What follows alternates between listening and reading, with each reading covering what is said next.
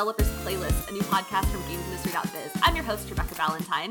This is episode four of our new series. If you've read the site regularly, you might have seen a regular column called Why I Love, in which we enlist folks in the games industry to write a bit about the games that have inspired them and shaped their journey as developers, creators, and game makers. This is an audio spinoff of that idea, where I chat with developers about games that have informed their work. This week, I'm delighted to welcome Chandana Ekanayake as our guest. He's the co-founder of Outerloop Games, which released the wonderful Falcon Age last year, and has formerly worked at Uber Entertainment, Gas Powered Games, Shiny Entertainment, eNexus Studios, and Bethesda in various artistic and creative leadership roles. Eka, hi. How's it going? Hi, how are you? Thanks for having me. I'm glad you're here. I'm doing all right. Um, before we get into the games that inspire you, I want to know a bit more about your work. Can you start by telling me how you got your start in games in the first place? Uh, sure. I, I think as long as I can remember growing up, I wanted to get into art. And I, you know, grew up doing art, doing art stuff and drawing and painting and stuff. And I remember like in high school, we had a career center. Like I think it was maybe sophomore year. I went there and tried to figure out like, well, what could I do as a career in art? And pretty much it's not a good option. like if you want to make a living, being a general artist, painter, illustrator is not a, at least at the time, and probably now too with I know this is before Twitter and internet, right? So right, right. this is, uh, is mid '90s.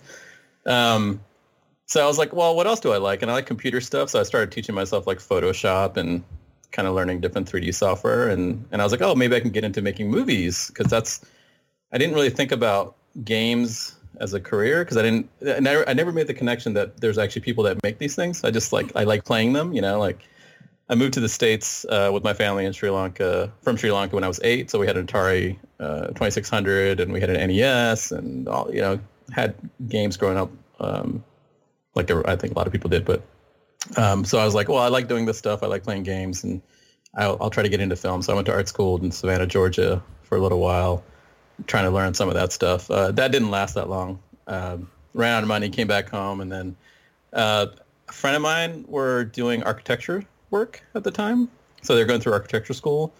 And at that time in mid 90s, this is around the DC area. Um, if you wanted to do sort of renderings or like show off a building in progress, they would do traditional paintings. So it's like, oh, here's wow. what your building's going to look like. And there was like an acrylic painting or whatever. And my friends, they were they were doing stuff in 3D, like in CAD, which is like a uh, like a architecture program. So they were like charging people to do 3D fly arounds. Like imagine like a level in a game, right? But like here's your building, what's going to look like. So I started working with them, and then we started making. Essentially, started a studio. We didn't know what we were doing. I think I was 19, um, and we started doing odd work around the DC area for like commercials and uh, and then Bethesda. We sent out a VHS tape to Bethesda because um, we were really tape. VHS tape demo reel. Yeah. Um, so I was doing a lot of the character and animation and like video editing stuff. And Bethesda saw us. They're like, oh, these guys are cheap and probably hungry. So they, they hired us. Bethesda was much smaller back then. This was yeah. 90, 96, I think. Oh, was Bethesda doing back then? Um, so it was a game called Battlespire, Elder Scrolls Battlespire, which was after oh. Daggerfall, which was their big, like, first. Daggerfall was, or Arena, sorry, Arena, Daggerfall, uh, a couple of smaller titles. There was one called Redguard that I worked on. Yeah. That's where I met Todd, Todd Howard. Uh, so this is 96 or so. So essentially they hired us to do cutscenes for these games. And there's like five of us working out of a house, you know, making random stuff. We had no idea, but it was like that one year I did that. I learned everything that I still use today. Oh, like wow. how, how to do characters and video editing and Photoshop and all that stuff. Because we just, I didn't sleep. We just worked around the clock and like I was, I didn't, I didn't know any better.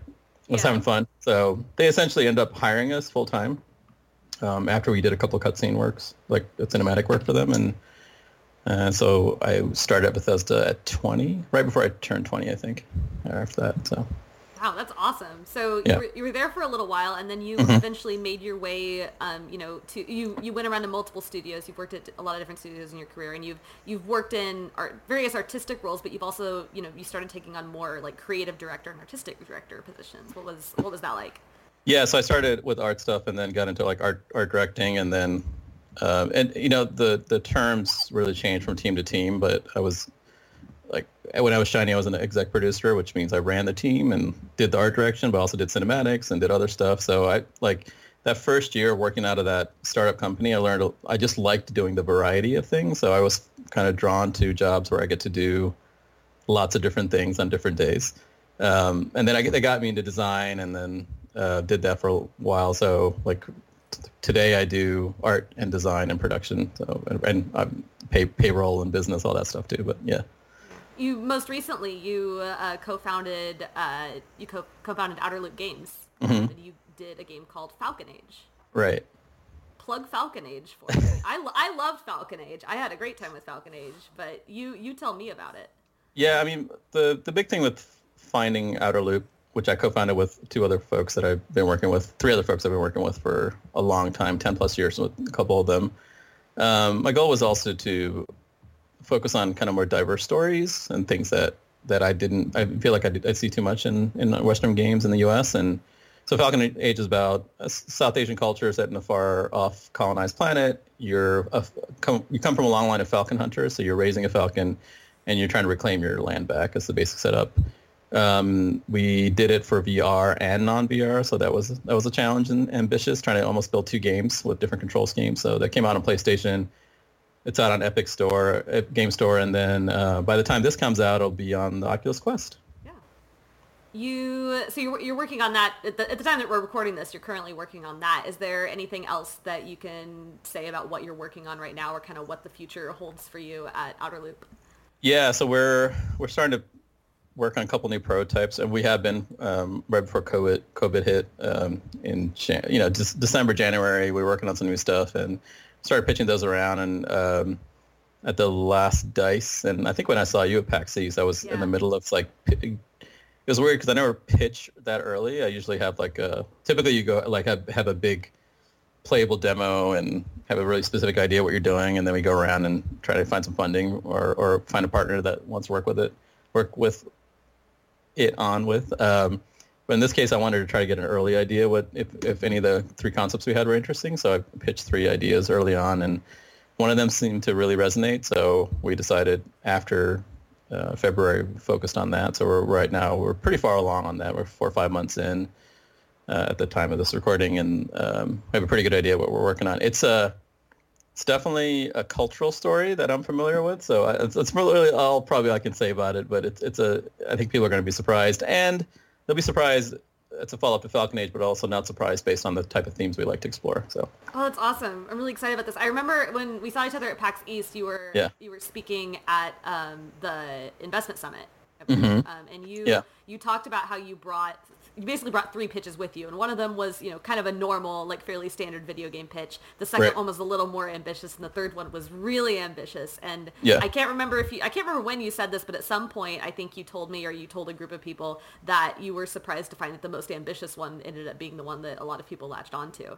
Yeah, I mean, I don't know if it's ambitious in terms of product, you know, like scale of project, Right, but it's sort of the, the theme and ideas I thought would be the least interesting, least commercial. Right. It- you know, thinking about is sort of what's out there, but then a lot of the, I was surprised actually the people I was talking to uh, seemed to, I think because it was unique, Yeah. they could see the potential and if we do it do our jo- if we do our jobs well and we finish the game and and do that do you know check all the boxes that it could be something uh, that really stands out and I think that's the hardest part I think as being an indie developer even at the scale we're at 13 folks right now Wow. so we're kind of a bigger I wouldn't I, w- I wouldn't call ourselves indie because I don't know indie I always think of like and this is, this is debatable right like small two person team that's either self funded or they're doing other jobs and stuff. So we usually, I think we're independent studio. Um, we typically will pitch projects, get funding for a publisher or a partner, and then we build those games. Um, so we're we're a 13 person independent company now, and um, certainly like it's been interesting uh, building the team up too. Because I think also with Falcon Age, I was doing way too many things. Like I said, back to sort of how I got started. I like doing a lot of things, and sometimes it gets too much especially trying to you know ha- to have a like we we try not to crunch too much at all. I had plenty of that uh, early in my career, and I like seeing my kids and hanging out with my wife and having a life. Um, so yeah, I mean it's it's definitely ambitious, and I- but I was I was pleasantly surprised that people were willing to take a risk on it. So we'll see. I'm delighted to hear that. I'm really excited to see whatever it is whenever you were able to say more about it. Cool. Um, so the focus of this conversation um, is a game that has inspired you in your work over the years, um, and you picked Full Throttle, which I gotta be honest, uh, feels like the exact opposite of Falcon Age, um, just from the Right. lim- limited amount of information that I have, because I have not played Full Throttle. Um, and maybe some of our listeners haven't either. Uh, Full Throttle is a 1995 PC adventure game from LucasArts, uh, designed by none other than Tim Schafer, which I was surprised and delighted to see. Um, Yeah. Do you mind giving me like a quick summary of what, what should what should everybody know about Full Throttle to kind of un- understand the conversation we're about to have? So I'll give you some context of when I played it. So, so it came out in 1995. So 1995, I mean, there's a lot of games that had come out at that time, but LucasArts, or uh, who made, you know, Tim Schafer and the team were work. This is before Double Fine, right? So he was working on the. So uh, Secret of Monkey Island had come out. LucasArts had a good year. I think that Dark Forces was the first Jedi, first-person Jedi game. It's like Yeah. a, a shooter game. It's called Dark Forces. Um, so before this, I can't remember what the other games now, but I mean, adventure games sort of like have been doing pretty well, and they were always a little smaller. So we are talking about like they never broke out into like a million copies sold. It was kind of in a couple hundred thousand. Yeah. And Full Throttle was the thing that really broke out. Like it was, um, I, I, I wasn't a huge fan of like a lot of esoteric puzzle designs in these games early on. Like I, I would like there are things that didn't make sense where you're combining uh, elements together in your inventory. So Full Throttle, the reason I liked it is, well, let's talk about what it is. It's a story about uh, Ben Throttle, a biker, uh, head of a biker gang. It's not post-apocalyptic, but it kind of people. It's drawn from inspiration for like Road Warrior and um, Yeah. uh, Kurosawa movie Yojimbo. It's about like this lone hero character, not of not many words. Um, it's in the, it's kind of an alternate future where you have hover limos. And then you also have the Corley Motors, which is the last remaining company that makes bikes for bikers. So Ben is a head of a biker gang called the Polecats. And in the course of the story, without spoiling spoiling it, but too much, but at this point, I guess it's 25 years old. But um, essentially, he gets framed for uh, the head of Corley Motors uh, murder, and so his polecats uh, get uh, arrested, and he's on the run, and that's the setup essentially. So you have to find out what happened and who framed you, and um, it was the most cinematic point and click adventure game I had ever seen. I was looking at the screenshots of it. It Yeah. was, it was very. I so it's interesting, kind of reaching out to people for this podcast because a lot of the developers that I've talked to, especially the ones who have been in the industry for longer, are picking games that are well that are a little bit before my time playing Yeah. games. Um, Yeah. But this this was this seemed like more. I don't know, more more artistic, more detailed than a lot of the other games from around that era that I've seen bits of. Yeah, I mean, typically it's a fixed screen or a scrolling screen with a character that you click around the screen, right? Like, and their character is fairly small on screen and you moves from scene to scene, and then there's some interaction. This game, um, which I replayed recently, but I was listening to some of the making of, of, of documentaries, and a lot of the reason they picked sort of doing these cinematic close-ups of characters is so they didn't have to animate a character all the way from like doing one thing on the screen to go into another. So instead of animating the full character, they would just cut away stylistically took a close-up or reaction, Right. um, which gave it a really interesting f- cinematic feel, but also allowed them to do more things with it. Um, so it's it's taken. I think the reason I liked it a lot because I I have a I tended to like a lot of filmmaking and like this is the kind of thing I thought thought about I wanted to get into like filmmaking and effects and so a lot of film language is uh, they do a lot of film language sort of like shot selection and pacing and how the how the camera cuts and how the characters are, are you know like interact with each other or how the dialogue plays out which I hadn't seen that sort of framing um, in oth- in previous adventure games before Full Throttle. So there was like this really draw, which almost it's you know, and it's short. Yeah. Like it wasn't, it doesn't try too hard to extend out. I think it's probably a four-hour game. The puzzles are fairly easy. You don't have to combine multiple things in your inventory. You, just pick something out of your inventory and use it in the environment, and everything kind of happens in front of you. So I think they were trying to um, trying to reach out to a bigger audience, people that might normally wouldn't like adventure games, because there was like at that time there's adventure games have been around for a while, and um, there was a sort of a reaction of like, oh, just another adventure game kind of uh, uh, feeling where things were kind of transitioning to first-person type shooters, like it's like Dark Forces had come out and Doom and things like that. So I think the adventure games were kind of waning in popularity. So this is sort of a, an answer to that. Um, so yeah, so you play Ben, you're a biker, uh, cinematic. There are moments where you're like, oh, the other thing, sorry, I should mention is so a lot of these games are are drawn, are 2D games, right? So you draw each sprite, each frame. Yeah. Um, they had a couple folks at LucasArts that came out of Dark Forces where they would 3D render the same way we do now, but um, they could they didn't have the technology to really do that well in the in the in the sort of the the detail we have now. So they would render out each frame. So they had these really cinematic sequences where you have a bike chase or a car crash, and those like the, all the vehicles were 3D rendered out. So they could do some interesting angles and rotations without having to hand draw every single one of those things. And they, they would combine like hand-drawn characters on top of the 3D vehicles. I don't know if this makes any sense, but no, it's interesting. I'm actually so. Um, I mean, this again, this was like a little bit before I was very aware of video games, and I, I'm, yeah. I'm not trying to like ask you for your age here, but like, no, what, no, no. How much of this were you aware of when you the very first time you played this game? Like, N- none of this. Okay. Because none of this. I had not 95, so I was a senior in high school. Okay. I don't know what month this came out in, but um, but anyway, it oh April. So it came out April, I think. Oh, no, April 30th. So I was a senior in high school. I was learning how to do like Photoshop and like little 3D stuff like this. But when I played it, I didn't really think about any of that stuff, right? What I just did you knew think that, about when you first played it? Um, it felt like a movie. It felt like playing. Like I felt like playing Ben Throttle as a character. Um, this the thing. There's the characters were interesting because they were they had depth. Like Ben is this biker, but the his voice actor Roy Conrad um, wasn't. You'd expect him to be a really gruff, yeah, deep yeah. voice, and he had that, but he wasn't. It was a lot more subtle. So he had like a like a, a gentleness to him. Um, and then I've never seen a character like Maureen. Maureen is a character that, that saves you in the beginning of the game. She's a mechanic. Um, she was like an ex-biker. She had a tattoo on her shoulder, like a little hint of it through her overalls. Um, she wasn't a damsel in distress. She felt like another player character, even though you don't play them. And they have this relationship where it's not about romancing her, which is would be a typical setup, or, or saving her from the bad guys.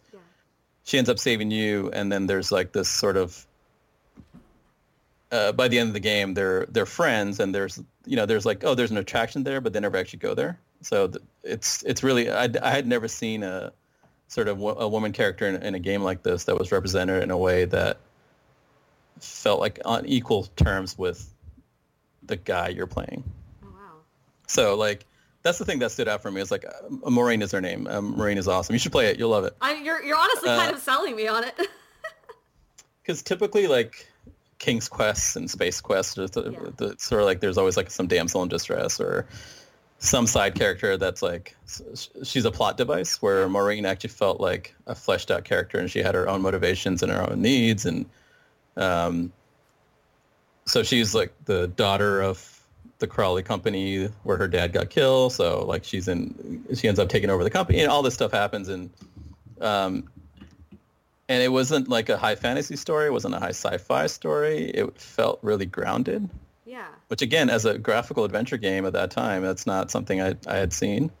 Right. So it's a combination of, of sort of the, the, the cinematic techniques, the world, the character depth, um, and the storytelling, and not real complex puzzles. So you could just kind of play along.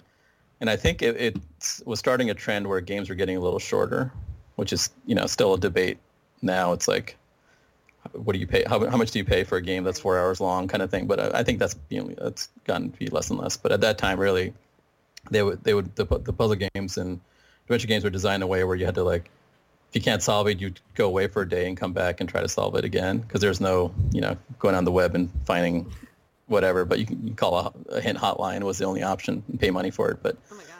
So like this is the kind of game you could play in one one or two sittings and, and fully experience the story. Um, so yeah, there was a lot of reasons why I liked it, and that was.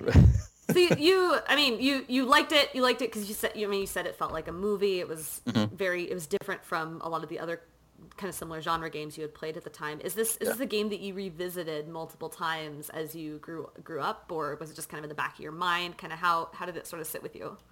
After I played finished, I think I probably did over a couple days. Um, I watched the credits and I was like, oh, that's when it really clicked for me that there are people that make these games and there's different roles and like, oh, this, and I was like, I was super inspired. I was like, I got to figure out a way how to how to make games. So I started like looking at like, oh, wow.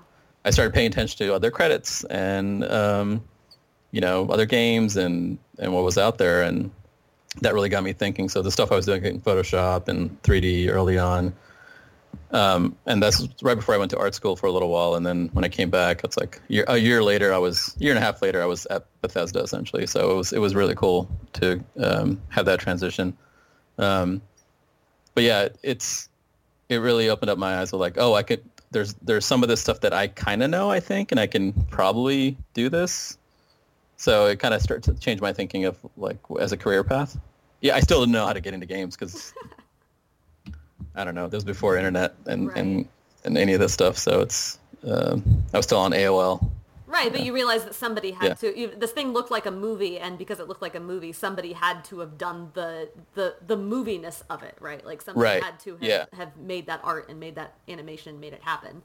Yeah, and I started. That's I think I was also kind of learning more about sort of film techniques then, and that all kind of clicked because it's like it's weird. Like now that I recognize like shot for shot or you know film techniques and pacing and, and how to set up a conversation. Now I know kind of the the the the words to use. Back then, I, I didn't make the connection like making a film and making this. There is some overlap, right? There's there's a language that we all kind of know by watching and consuming enough movies or, or TV shows that there's a pacing to it and there's a language there and, and that was kind of the, an, an eye-opening thing too but like okay well there's a way to do this or there's ways to storytell in different mediums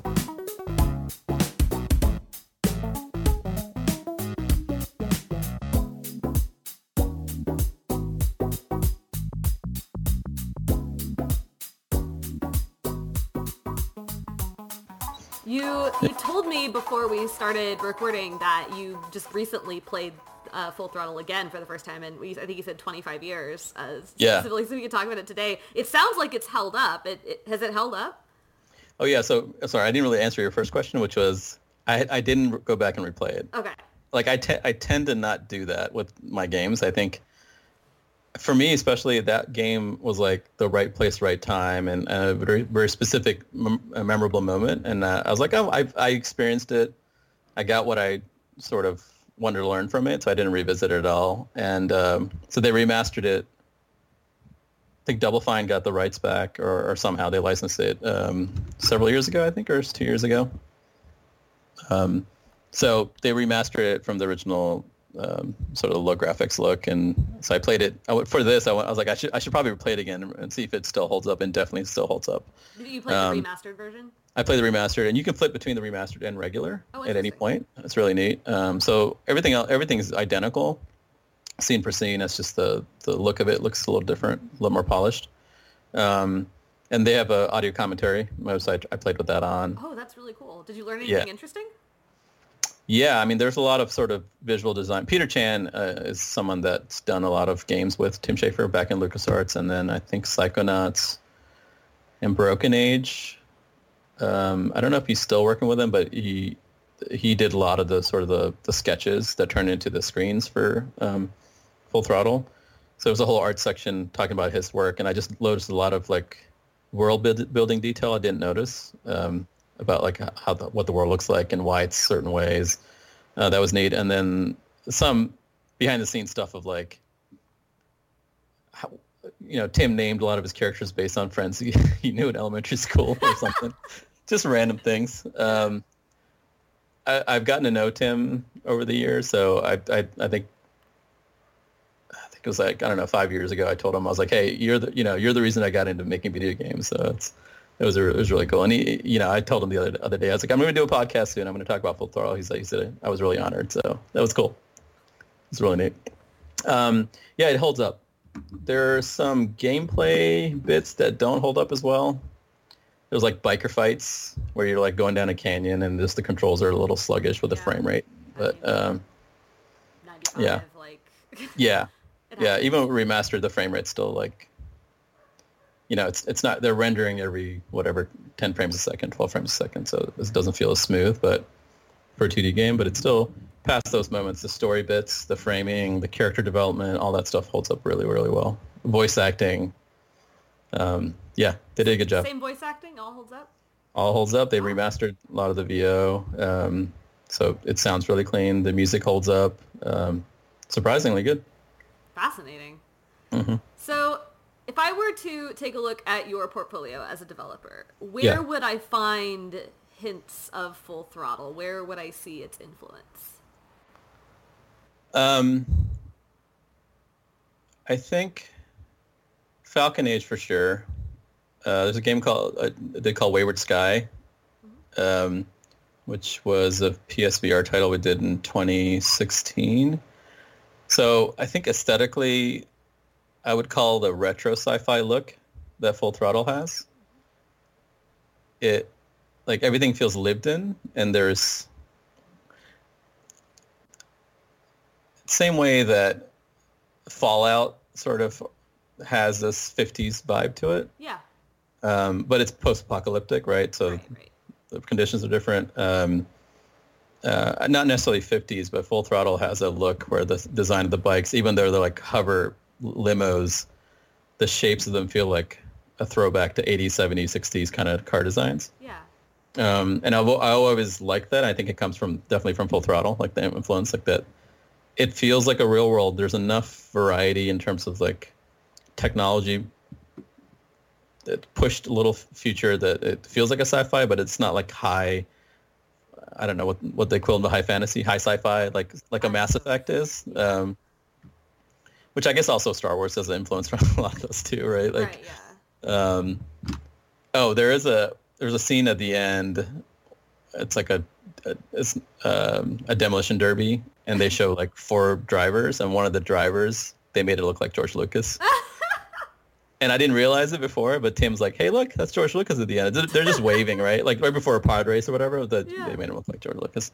Um, yeah, so I think the aesthetic of of that. Um, storytelling wise, I, I I'm always kind of drawn to um, storytelling bits of Falcon Age for sure, but not necessarily like the framing of it of things, but um, sort of the pacing and how story unfolds. Um, I worked on two Matrix games for console PS2 day, era days. There's one called Enter the Matrix and the one called Path of Neo, uh, where I was a cinematic lead for that. And so like thinking about film and how how it translates to games, I think I, I think about Full Throttle and how they did it too. Um, uh, the new game definitely has some more cinematic flair to it. Um, it's a lot more character driven. I think Full Throttle's uh, made me think about character driven stories and, and, and characters in general. And I, I'm dr- definitely drawn to character driven things versus systemic things. Right. Um, I, I mean, I worked on games like Planetary Annihilation, which is uh, you building thousand robot armies to planet and blowing up planets. So it's like Yeah. that's not super character driven, but that was also like at a studio that was doing other projects. Um, I'm, I'm definitely like from Wayward Sky to Dino Frontier to Falcon Age to their new project. It's like those are kind of the you know characters development type games that I like. Are there any ways in which you are critical of Full Throttle? Oh yeah. Um, there's some really difficult gameplay bits that didn't. Um, I remember them being hard then, and it's still hard now because it's not. It's it's a weird. So there's mostly point and click adventure part, right? Right. Then there's some moments that are more real time combat, um, and those didn't age as well because they're. I think we've gotten a lot more precise with combat type game designs since Yeah. 25 years ago. You know, take a God of War or you know anything like that. There's like uh, there's certain expectations for game feel that we have now that I did I didn't back then. Um, I also I only had like one game at a time back then, so I would spend months on it anyway. So um, I think that that that hasn't really translated too well. And there's a demolition derby part, same thing. It's just like like uh, there's an over, there was an oversimplification of the controls where you're trying to using mouse left and right to move left and right, and it's not very precise. Um, arrow keys to move around. It doesn't doesn't have a lot of sort of smoothness to it, and those are I think the weakest part of it. Um, and there's a I, I ended up skipping a part when I played it last night. I could not figure out the demo, demolition derby where I had to like hit a particular car, but there's the other car blocking me, and I just like so I looked it up, and there's a shortcut key to skip that sequence. Oh, it's it's really interesting to hear you talk about this game because, and I mean, maybe I'm kind of being narrow in my vision, but Yeah. I, there there doesn't there doesn't seem to be really any games quite like full throttle what you're describing to me anymore. Like, I mean, th- there's obviously like there's obviously still people making point and click adventures. There's also Yeah. people making you know games with motorcycles in them and you know Right. you know interesting characters and all these other different things. But th- there's this kind of like very unique combination of ideas that seems to have come together in full throttle. That I I don't I couldn't name another title that was like that. No, I don't. I think it's probably a time to hope hope Tim's listening. I hope he does a sequel. I don't know who has rights to it, but I. I oh, another thing I should mention is I do. I am same way. I'm. uh, that I like doing a lot of different things in hybrid approach. My game design also is like that. Like like Falcon Age is not a first person shooter. It's not a first person walking game. It's like we have a little bit of combat and there's this bird component. Um, and I'm definitely I'm attracted to d- game designs that are kind of a hybrid approach, which Full Throttle is definitely is. Like it's point click adventure game meets a cinematic, you know, experience meets like these real time combat moments. It's a, there's like a, a hodgepodge of things. I think I'm trying to think another game that's yeah, you're right. There isn't really direct uh, comparisons, especially the scale, because I don't think you know this feels like a at the time a bigger budget indie uh, point and click adventure game. Right. We just don't have those anymore, right? Well, I guess Naughty Dog makes giant adventure games. But not, but not point and click, right? Like, like No, a lot of the, the point no. and click stuff has kind of been relegated to the indie space lately, which is fine. Like, I mean, you know, Yeah. people are making really good ones, but it's just, you know, that that's where it is right now. Because Yeah, and I- I guess if you're going to dump, you know, a couple, I don't know, like millions of dollars on a video game, you're gonna try to make really realistic looking water or something. Which, Right, Again, not, think- again, not a bad thing. It's just, Yeah, yeah. That's kind of where the I- process is. I think it was that was sort of at the time the point and click adventure was sort of the dominant genre, and then it went to FPS games for a long time. I will say, Full Throttle was an amazing game, and then I remember when I was at working at Bethesda, I remember when I was playing Grim, Grim Fandango, which I came I think came out the next year. Oh wow! I wow, really? Wow. Yeah, yeah, it was the next year. I could be wrong. Uh, maybe the year after, but uh, no, it, yeah, pretty sure it's '96. I remember playing that, and then Half-Life One came out the same time, so I picked that up, and I was like maybe three hours into Grim Fandango. Started playing Half-Life, and I was playing it with my machine at, at work, whatever, and I I never went back to Grim Fandango. Like Half-Life blew my mind because it was such a departure from any first-person shooter game because there was like a whole storytelling component to it. And so Half-Life definitely killed adventure games for me after that. Because I just, I just, and I should go back and play Grim Fandango, but it was like the pacing and just, I don't know, the, it, that completely changed how I thought about games again uh, after Half-Life.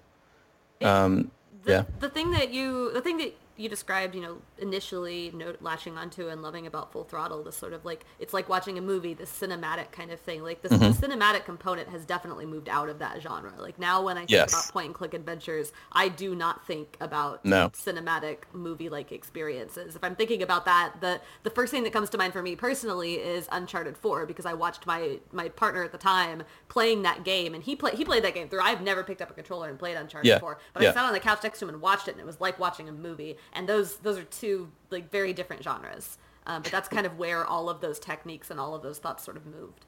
I think so too, and I think the so the third person action adventure is the more dominant sort of AAA game now. Because I, I just finished uh, Tsushima, Oh yeah, which I, I absolutely loved, and every single like the photo mode is so gorgeous. I spent so much time taking photos because every single place you're in, there it's the, it's gorgeous. Um, and I I finished the main story, which is a really well done story, and but I think the sort of the the Assassin's Creed, the Tsushima, uh, Uncharted, the third-person action adventure game is the dominant sort of form of the cinematic storytelling these days. Yeah.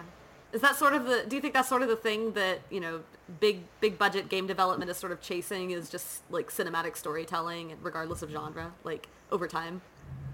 Um so it's a weird thing is I even though Full Throttle was like I was drawn to that, I think of game storytelling like I don't think I would like to make an Uncharted type game, even if I had the budget or or because uh, I think there's there's a sort of the gameplay part and then oh let's watch the story part and I'm always like interested, especially now, like in a ways to combine those things in a in a in a way only our you know, you know how we can do that in games versus film.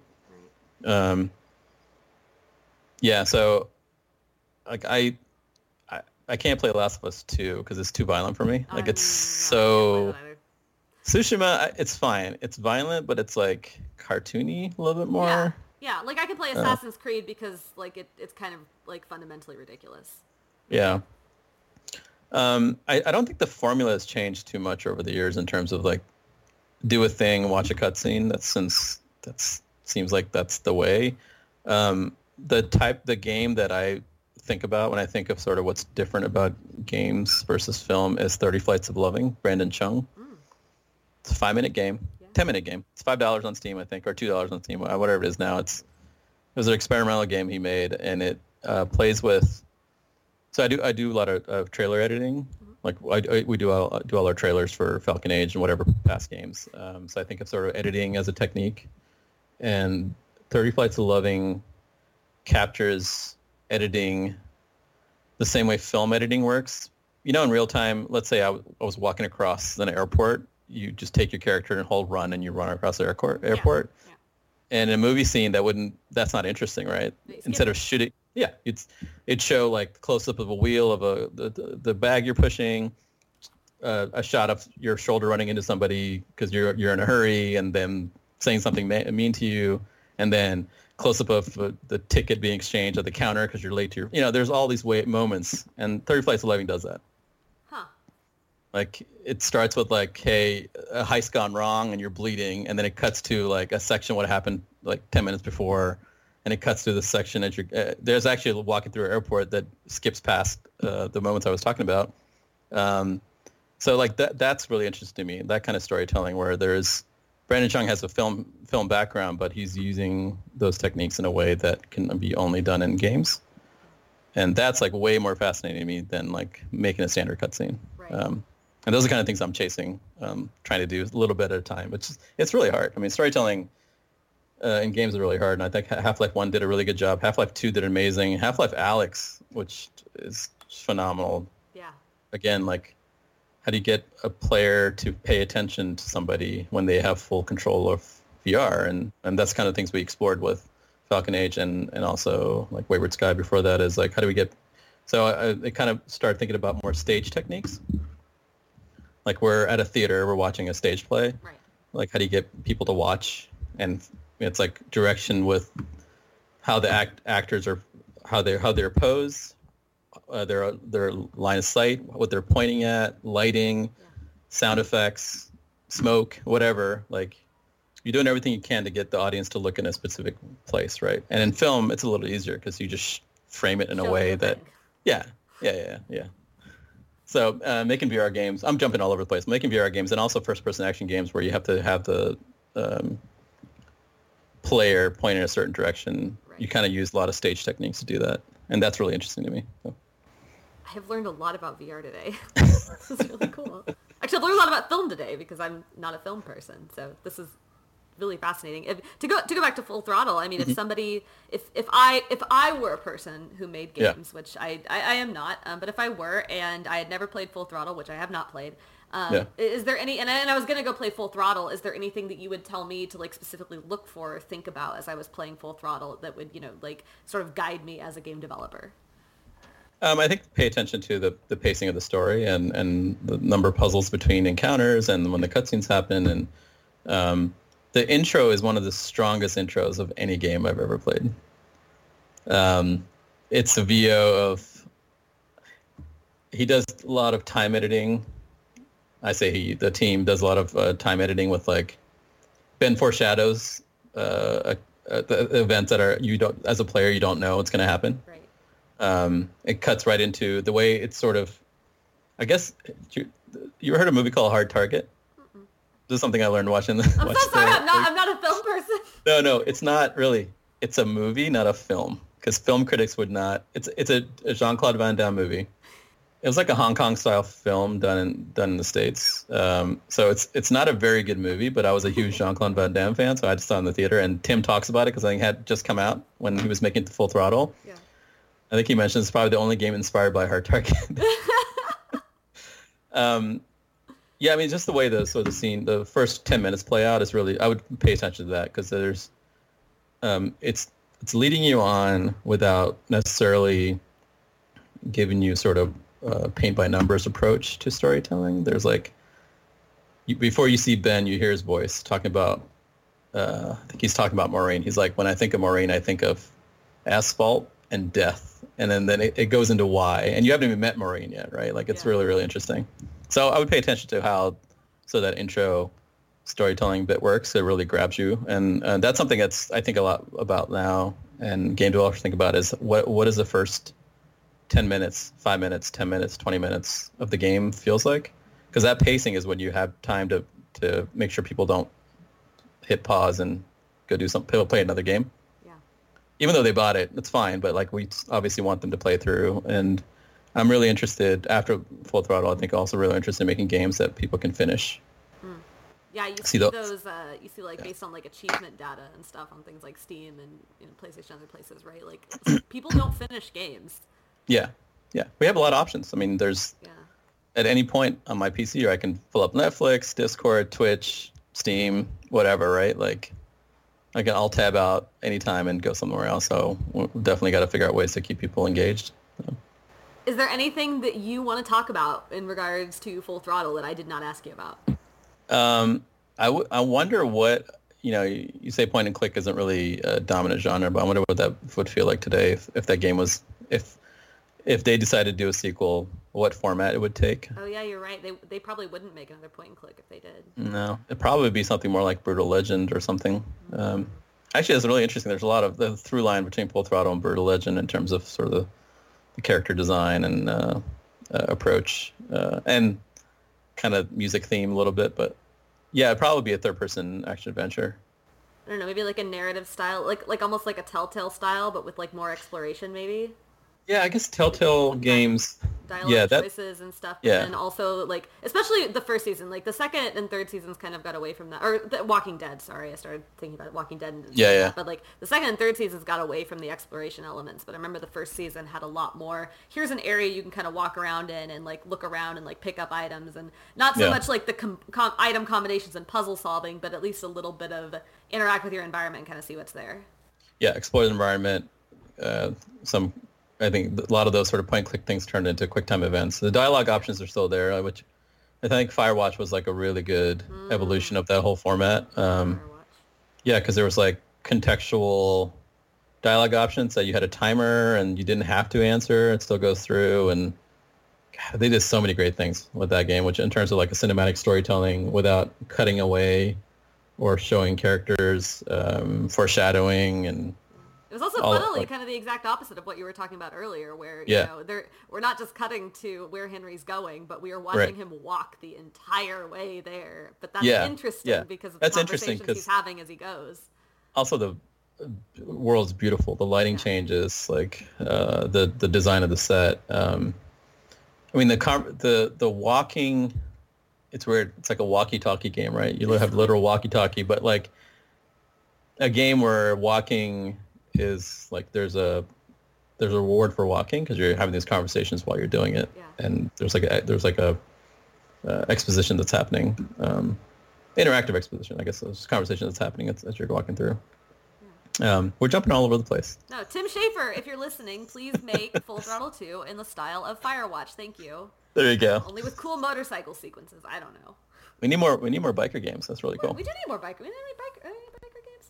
I don't know. Yeah, I would like to see other themes explored that we haven't. Like, there's, you know, I feel like what, uh, the indie space. There's more there's more sure. going on. And I, I, think, I mean, I, I obviously know why because you're, when you're making a whatever hundred million dollar game, yeah, you gotta trying to approach to as many people as possible. But that also means yeah. like, and if you have some, that, if you have that money to begin with, you have to, you know, have a good value proposition for the people who are giving you the money in the first place, and so they're going to want you to stick to the things that they know work.